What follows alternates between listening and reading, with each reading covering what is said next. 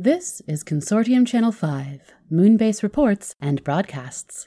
All transmissions approved by Enclave Security Information Officer Stan Hobinson.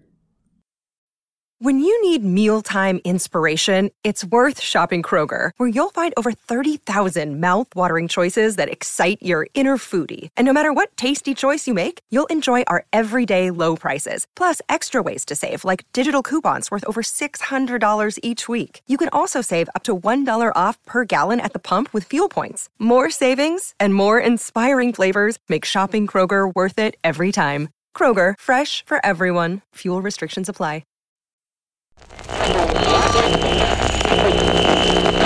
Broadcasting, this is Roger Brigado Fisher, Communications, Moonbase Theta. The date is August 18th, 2098. Time is 9.22 and 36 seconds. They shut down 18 weeks. The supply rocket has not arrived. With our ongoing transmission issues, we are only alerted when the rocket reaches line of sight with data, or if a message is sent via satellite, of which there are none currently within range. Thus, we have no news as to whether this is a delay en route, if the rocket was ever launched, or if there was some more significant issue of which we have not been informed. The primary consideration with this delay is the helium 3 stores. The tanks are currently on the surface awaiting retrieval. However, the loading dock is within full sunlight. We shifted back today this week, and it is difficult to maintain temperature for superfluid storage. Moving the tanks back underground would cause significant delays when the rocket does eventually arrive, but may prove necessary. And of course, vehicle access to retrieve will require additional approval from base security. Most standard on and offload items are lower priority, although since NESA has taken over rationing and run an inventory, it is noted we are dangerously low on chocolate. Stasis pods, as per your recent instructions, will be maintained on base for the time being.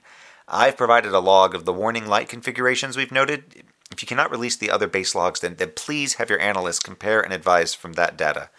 There are only three more rockets scheduled over which we can spread the offload of our personnel. In the meantime, we have begun to sterilize and decommission unused station areas. As mentioned in my previous broadcasts, there were a few issues that required additional sterilization, and we've only just moved on to the crew quarters.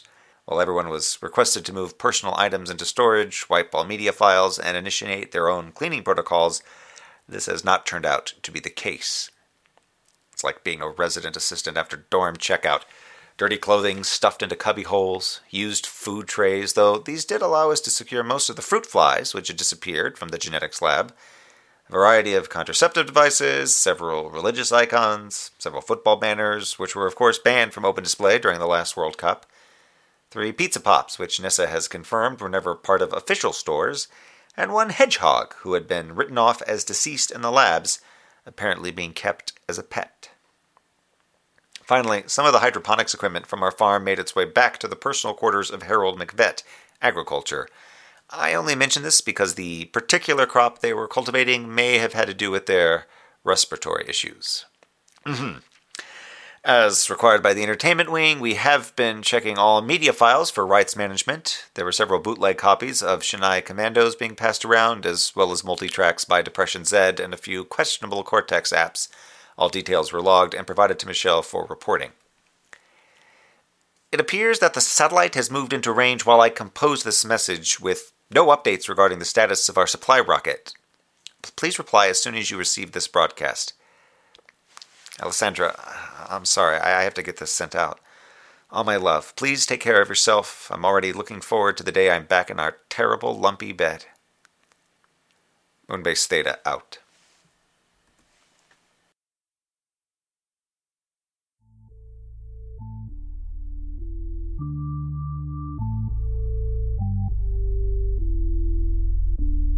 Thank you for listening to Moonbase Theta Out. Leeman Kessler is Roger Brigado Fisher. The episode was written, edited, and produced by DJ Sylvis. Theme music is Star by the band Ramp. Check them out at ramp-music.net. Additional credits are in the show notes, and additional show information is on monkeymanproductions.com. Follow us on Facebook and Twitter. Uh, we use Twitter a lot. And if you want to be one of the super moon heroes who help us make the show possible, support us at patreon.com slash monkeymanproductions. We give our backers a lot of extras and behind-the-scenes info, even special mini-sodes. And you always have our grateful thanks for listening, sharing the show with friends, joining our Discord to chat with us, all the ways you become a part of our Mooniverse community. Take care, and we'll be back soon.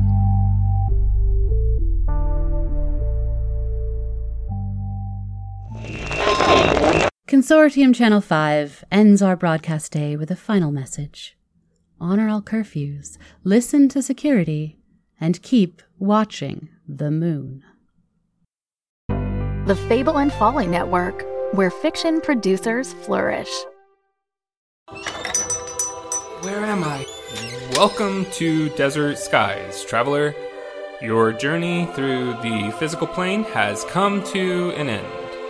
I am the attendant. My colleague here is the mechanic. Yo, This is your last stop on your way to the great beyond. It's our job to make sure you're prepared for the ride. Now, before hitting the road, we have an impressive selection of over 34 varieties of microwavable burritos. Um, what, what, what's going on? there's gotta be a better afterlife than this. I mean, come on! Uh, that's offensive. Something seems to be wrong with me. You left something major undone. I have a life outside of this gas station, you know. You quite literally do not. Any hobbies? Nope.